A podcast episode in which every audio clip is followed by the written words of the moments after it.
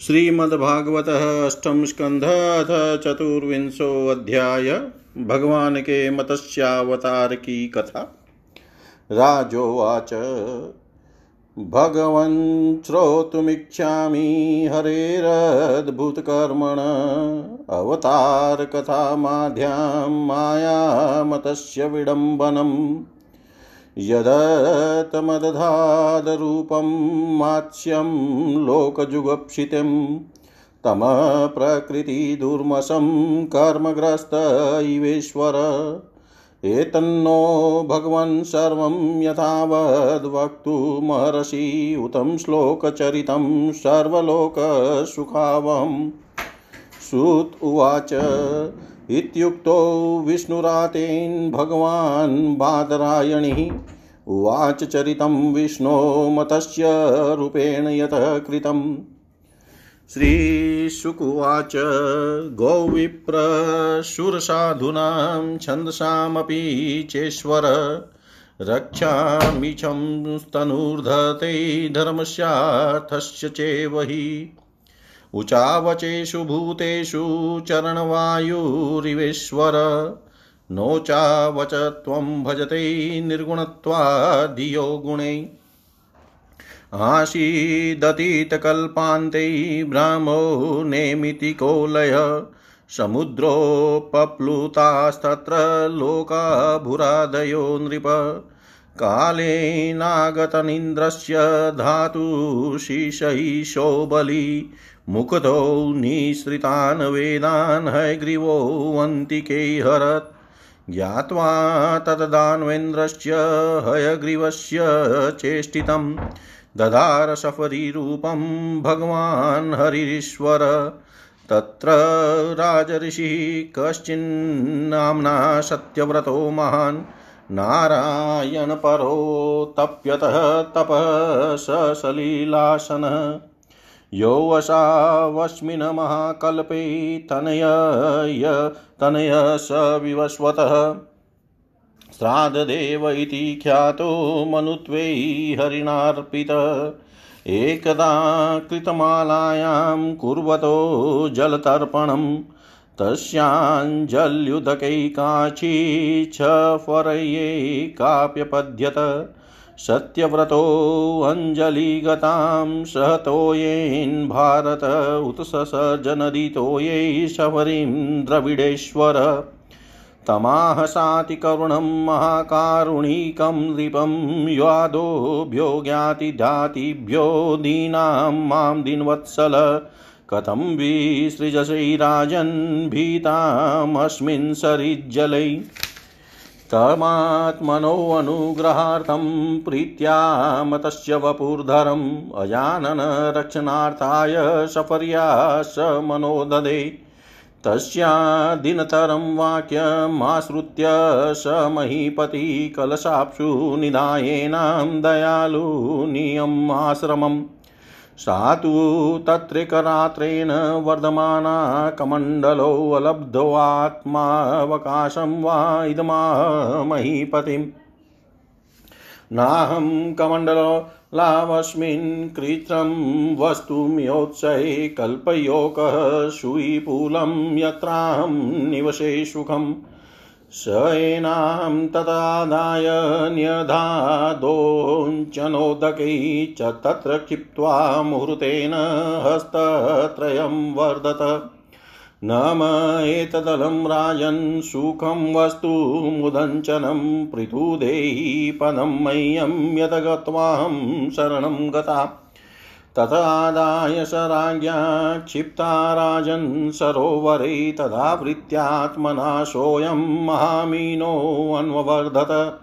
नैतन्मे स्वस्तयै राजनुदकं सलिल सलिको सलिलोकश। निदेहि रक्षायोगेन हृदय माँ विदासिनी इत्युक्तसोऽनयन्मत्स्यं तत्र तत्रा विदाशिनी जलाशये शमितं तं समुद्रे प्राक्षिपञ्जसम् क्षिप्यमाणस्तमोहैदमिह माँ मकरादय अदन्त्यति बलावीरमामनेहोस्त्रष्टुमरसि एवं विमोहितस्तेन वदता, वल्गु भारतीं तमाह को भवान् स्मानमतस्य रूपेण मोहयन। नेव वीर्यो जलचरो दृष्टोऽस्माभिश्रुतोऽपि च। यो भवान् योजनसत्यमग्नाभिव्यानशेषर नूनं त्वं भगवान् साक्षाद्धि साक्षाद्धरी नारायणोऽव्यय अनुग्रहाय भूतानां धत्से रूपं जलोकसाम् नमस्ते पुरुषश्रेष्ठस्थित्युत्पत्त्यप्ययेश्वर भक्तानां न प्रपन्नानां मुख्यो हि आत्मगतिर्विभो। सर्वे लीलावतारास्ते भूतानां भूतिहेतव ज्ञातुमिच्छाम्यधो रूपं यदर्थं भवता धृतम् न ते अरविन्दाक्ष पदोपसर्पणं मृषा भवेत् सर्वसूयत्प्रियात्मन। यथैतरेषां प्रत्यागात्मनां सता मदीदृशो यदवपुरदद्भुतं हीन। श्रीशुकुवाच इति ब्रुवाणं नृपतिं जगत्पतिः सत्यव्रतं मतस्य वपुयुअक्षये विहतु कामप्रलयान् वै अब्रवीचिकीर्षुरेकान्तजनप्रियप्रियम् श्रीभगवानुवाच सप्तमे यद्यतना दुद्रमन्ये तदरिन्दम् निमञ्चयन्त्यप्ययाम्बोध्यो त्रैलोक्यं भूभुवादिकम् त्रिलोक्यां लीयमानायां संवताम्बशी वै तदा उपा स्थास्यति नौका चेद्विशाला त्वं मयेरिता। त्वं तावदौषधी सर्वा बीजान्युचावचानि च सप्तर्षिभिः परिवृतः सर्वसत्त्वोपभ्रयितः आरुह्य बृहति नावम् विचरिष्यस्य विक्लव एकार्णवै निरालोके ऋषीणामेव वर्चसा। दोदूयमानां तां नामं समीरेण बलीयसा। उपस्थितस्य मे शृङ्गे निमग्निः माहिना अहं त्वां ऋषिभिः साकं सहनावमुदन्वती विकर्षण विचरिष्यामि यावद्भ्रामि निशा प्रभो। मदीयं महिमानं च परं ब्रह्मेति शब्दितं वेतस्यनुग्रहीतं मे सम्प्रश्ने विवृतं हृदि इतमादिश्य राजानं हरिनन्तर्धीयत सोऽन्ववेक्षतः तं कालं यं ऋषिकेशादिशत्। आस्तीर्यधर्मान् प्राकुलान् राजर्षि प्रागुदमुख निषसाद हरिपादो चिन्तयन् मतस्य रूपिण ततः समुद्र उद्वेल सर्वतः प्लावयन्महिं वर्धमानो महामेघै वसद्भिः सन्दृश्यतः ध्यायन् भगवदादेशं ददृशै नावमागतां तं तामारुरोह विप्रेन्द्रैरादायोषधिविरुधः तमून् तमुचूर्मुनय प्रीता राजनध्याय स्वकेशवं स वै नः सङ्कटादस्मादवितां संविधास्यति। सोऽनुध्यायतस्ततो राज्ञा प्रादुषराशिन्महार्णवै एकशृङ्गधरो मतस्यो हेमो न्यूतयोजन। निबध्य नामं तत्शृङ्गै यथोक्तो हरिणा पुरा वरत्रेणाहीना तुष्टस्तुष्टावमधुसूदनं। राजोवाच अनाद्यविद्युपहतात्मसंविदस्तनमूलसंसारपरि परिश्रमातुरा। यदृच्छयेहोपसृता यमाप्युपनुयुर्विमुक्तिदो न परमो गुरुर्भवान्। जनोऽबुधोऽयं निजकर्मबन्धन, सुखे च या कर्मशमिहते सुखम् यत् सेवया तां विधुनोत्यसन्मतिं ग्रन्थिं स भिन्द्यादधृदयं स नो गुरु यत्सेवय्याग्नेरिव रुद्ररोदनं पुमानं विजयान्मलमात्मनस्तम भजेत वर्णं निजमेशसोऽव्ययो भूयात् स ईश परमो गुरो गुरु न यत्प्रसादायुतभागलेशमन्ये च देवा गुरुवो जना स्वयं कर्तुं समेता प्रभवन्ति पुंस तमीश्वरं त्वां शरणं प्रपद्ये। अचक्षुरन्धस्य यथा ग्रणीकृत तथा जनस्याविदुषोऽबुधो गुरु। त्वमर्कदृक् सर्वदृशां समीक्षणो हृतो गुरुर्न स्वगतिं बुभुत्सताम् जनो जनस्याधीशते असतिं मयि यथा प्रपद्येत दुरत्ययं तम। त्वं त्वव्ययं ज्ञानममोघमनजसां प्रपद्यते येन जनो निजं पदम् त्वं सर्वलोकस्य सुहृतप्रियेश्वरो ह्यात्मा गुरुज्ञानमभीष्टसिद्धि। तथापि लोको न भवन्तमन्दधीर्जानाति सन्तं हृदि बद्धकाम। तं त्वामहं देववरं वरेण्यं प्रपद्यैशं प्रतिबोधनाय। छिन्द्यथ दिवे भगवन्वचोभिर्ग्रन्थिन्यदयानविवृणुष्वमोक श्रीशुकुवाच। इत्युक्तवन्तं नृपतिं भगवानादिपुरुषः मतस्य रूपी महाम्भोध्यो विहरस्तत्त्वमब्रवीत्। पुराणसंहितां दिव्यां साङ्ख्ययोगक्रियावतीं सत्यव्रतस्य राजर्षैरात्मगुह्यमशेषत अश्रौषीदृशिभिः शाकमात्मतत्त्वं संशयं नाव्यासिनो भगवता प्रोक्तं ब्रह्म सनातनम् अतीतप्रलयापाय उत्थिताय स वेदसे हत्वा सुरं हयग्रीवं वेदान् प्रत्याहरध्वरि। स तु सत्यव्रतो राजा, ज्ञानविज्ञानसंयुत विष्णो प्रसादात् कल्पेऽस्मिनाशिदवेवस्वतो मनु सत्यव्रतस्य राजर्षि मायामतस्य साङ्गिन संवादं महदाख्यानं श्रुत्वामुचेत् किल्बिषात् अवतारो हरेर्योऽयं कीर्तये धन्वहं नरः सङ्कल्पास्तस्य सिद्ध्यन्ति स याति परमां गतिम्। प्रलयपयसि धातु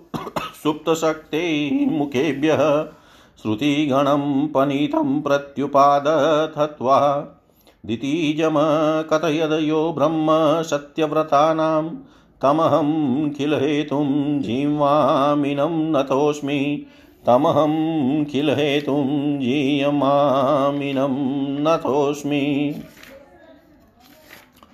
राजा परीक्षित ने पूछा, भगवान के कर्म बड़े अद्भुत हैं उन्होंने एक बार अपनी योग माया से मत्स्यावतार धारण करके बड़ी सुंदर लीला की थी।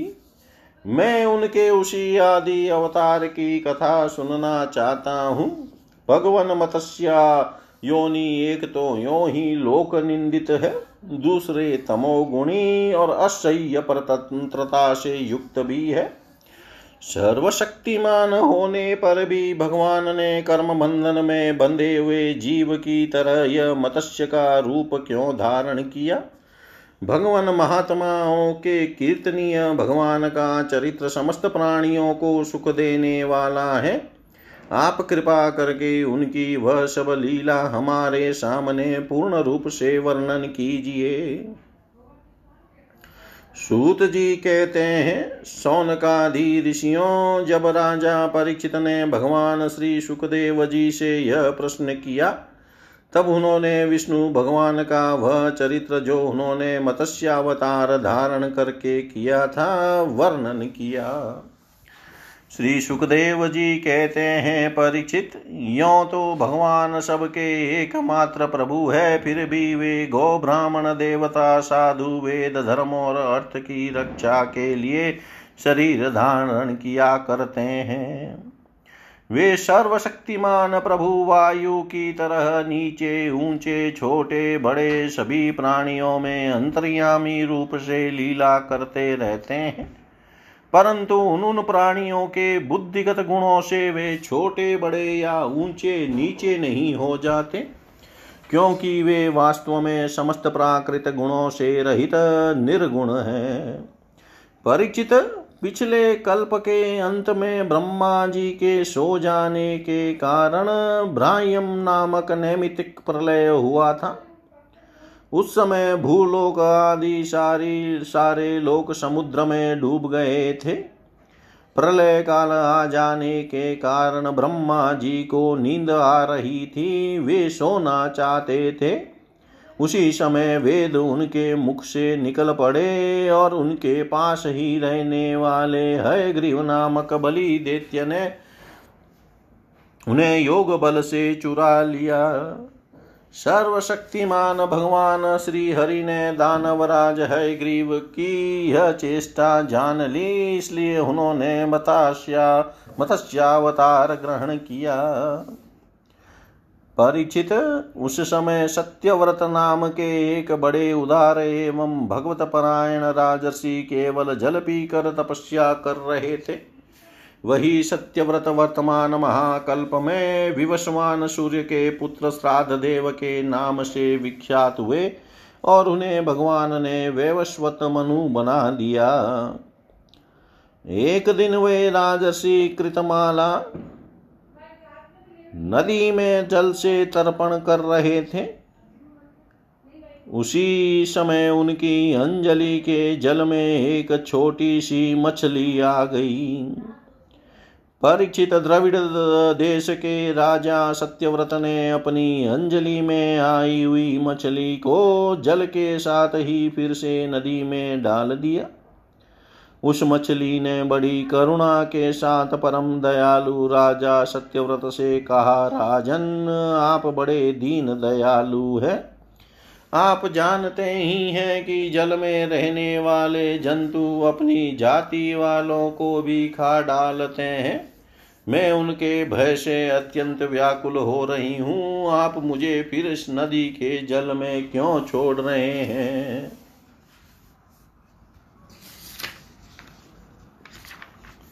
राजा सत्यव्रत को इस बात का पता नहीं था कि स्वयं भगवान मुझ पर प्रसन्न होकर कृपा करने के लिए मछली के रूप में पधारे हैं। इसलिए उन्होंने उस मछली की रक्षा का मन ही मन संकल्प किया। राजा सत्यव्रत ने उस मछली की अत्यंत दीनता से भरी बात सुनकर बड़ी दया से उसे अपने पात्र के जल में रख लिया और अपने आश्रम पर ले आए। आश्रम पर लाने के बाद एक रात में ही वह मछली उस कमुंडल में इतनी बढ़ गई कि उसमें उसके लिए स्थान ही न रहा। उस समय मछली ने राजा से कहा, अब तो इस कमंडलू में मैं कष्ट पूर्वक भी नहीं रह सकती। अतः मेरे लिए कोई बड़ा सा स्थान नियत कर दें। जहाँ मैं सुखपूर्वक रह सकूँ। राजा सत्यव्रत ने मछली को कमुंडलू से निकाल कर एक बहुत बड़े पानी के मटके में रख दिया। परंतु वहाँ डालने पर वह मछली दो ही घड़ी में तीन हाथ बढ़ गई। फिर उसने राजा सत्यव्रत से कहा, राजन, अब यह मटका भी मेरे लिए पर्याप्त नहीं है, इसमें मैं सुखपूर्वक नहीं रह सकती। मैं तुम्हारी शरण में हूँ, इसलिए मेरे रहने योग्य कोई बड़ा सा स्थान मुझे दो। परीक्षित सत्यव्रत ने वहाँ से उस मछली को उठाकर एक सरोवर में डाल दिया, परंतु वह थोड़ी ही देर में इतनी बढ़ गई कि उसने एक महामत्स्य का आकार धारण कर उस सरोवर के जल को घेर लिया। और कहा, राजन, मैं जल चल जलचर प्राणी हूँ। इस सरोवर का जल भी मेरे सुख पूर्वक रहने के लिए पर्याप्त नहीं है। इसलिए आप मेरी रक्षा कीजिए और मुझे किसी अगाध सरोवर में रख दीजिए। मत्स्य भगवान के इस प्रकार कहने पर वे एक एक करके उन्हें कई अटूट जल वाले सरोवर में ले गए। परंतु जितना बड़ो सरोवर होता, उतने ही बड़े वे बन जाते। अंत में उन्होंने उन लीला मत्स्य को समुद्र में छोड़ दिया। समुद्र में डालते समय मत्स्य भगवान ने सत्यव्रत से कहा, वीर, समुद्र में बड़े बड़े बली मगर आदि रहते हैं, वे मुझे खा जाएँगे, इसलिए आप मुझे समुद्र के जल में मत छोड़िए। मत्स्य भगवान की यह मधुर वाणी सुनकर राजा सत्यव्रत मोह मुग्ध हो गए। उन्होंने कहा, मत्स्य का रूप धारण करके मुझे मोहित करने वाले आप कौन हैं?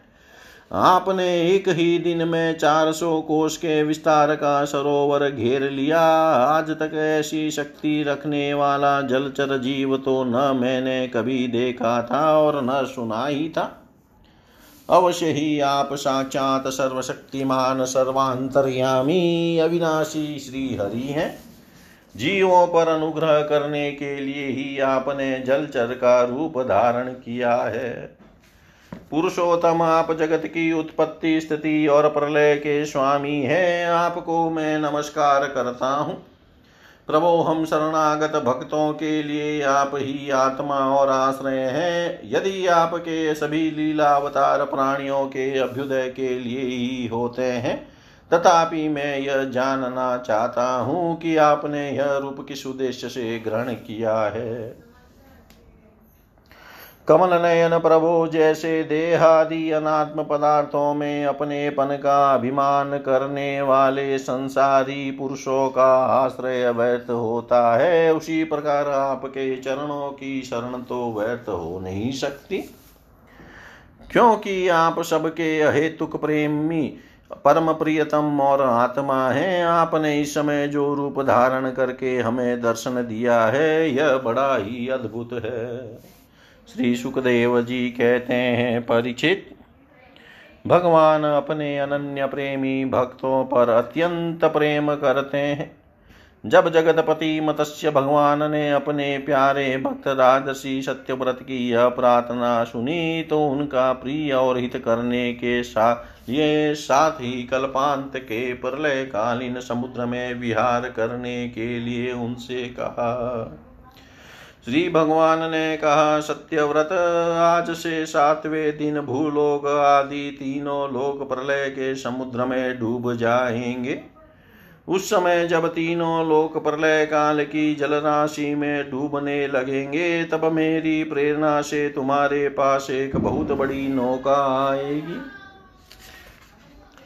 उस समय तुम समस्त प्राणियों के सूक्ष्म शरीरों को लेकर सप्तर्षियों के साथ उस नौका पर बैठ जाना और समस्त धान्य तथा छोटे बड़े अन्य प्रकार के बीजों को साथ रख लेना। उस समय सब और एकमात्र महासागर लहराता होगा, प्रकाश नहीं होगा, केवल ऋषियों की दिव्य ज्योति के सहारे ही, बिना किसी प्रकार की विकलता के तुम उस बड़ी नाव पर चढ़कर चारों ओर विचरण करना। जब प्रचंड आंधी चलने के कारण नाव डगमगाने लगेगी, तब मैं इसी रूप में वहाँ आ जाऊँगा और तुम लोग वासुकी नाग के द्वारा उस नाव को मेरे सिंह में बाँध देना। सत्यव्रत इसके बाद जब तक ब्रह्मा जी की रात रहेगी, तब तक मैं ऋषियों के साथ तुम्हें उस नाव में बैठा कर उसे खींचता हुआ समुद्र में विचरण करूँगा। उस समय तुम, जब तुम प्रश्न करोगे, तब मैं तुम्हें उपदेश दूँगा। मेरे अनुग्रह से मेरी वास्तविक महिमा, जिसका नाम पर ब्रह्म है, तुम्हारे हृदय में प्रकट हो जाएगी और तुम उसे ठीक ठीक जान लोगे। भगवान राजा सत्यव्रत को यह आदेश देकर अंतर ध्यान हो गए। अतः अब राजा सत्यव्रत उसी समय की प्रतीक्षा करने लगे, जिसके लिए भगवान ने आज्ञा दी थी। कुशों का अग्रभाग पूर्व की ओर करके राजर्षि सत्यव्रत उन पर पूर्वोत्तर मुख से बैठ गए और मत्स्य रूप भगवान के चरणों का चिंतन करने लगे। इतने में ही भगवान का बताया वह वह समय आ पहुँचा। राजा ने देखा कि समुद्र अपनी मर्यादा छोड़कर बढ़ रहा है। प्रलय काल के भयंकर मेघ वर्षा करने लगे। देखते ही देखते सारी पृथ्वी डूबने लगी। तब राजा ने भगवान की आज्ञा का स्मरण किया और देखा, नाव भी आ गई है। तब वे धान्य तथा अन्य बीजों को लेकर सप्तर्षियों के साथ उस पर सवार हो गए। सप्तर्षियों ने बड़े प्रेम से राजा सत्यव्रत से कहा, राजन, तुम भगवान का ध्यान करो, वे ही हमें इस संकट से बचाएँगे और हमारा कल्याण करेंगे। इन उनकी आज्ञा से राजा ने भगवान का ध्यान किया। उसी समय उस महान समुद्र में मत्स्य के रूप में भगवान प्रकट हुए। मत्स्य भगवान का शरीर सोने के समान दे दीप्यमान था और शरीर का विस्तार था चार लाख कोष उनके शरीर में एक बड़ा भारी सिंह भी था। भगवान ने पहले जैसी आज्ञा दी थी, उसके अनुसार वह नौका वासुकी नाग के द्वारा भगवान के सिंह में बाँध दी गई और राजा सत्यव्रत ने प्रसन्न होकर भगवान की स्तुति की।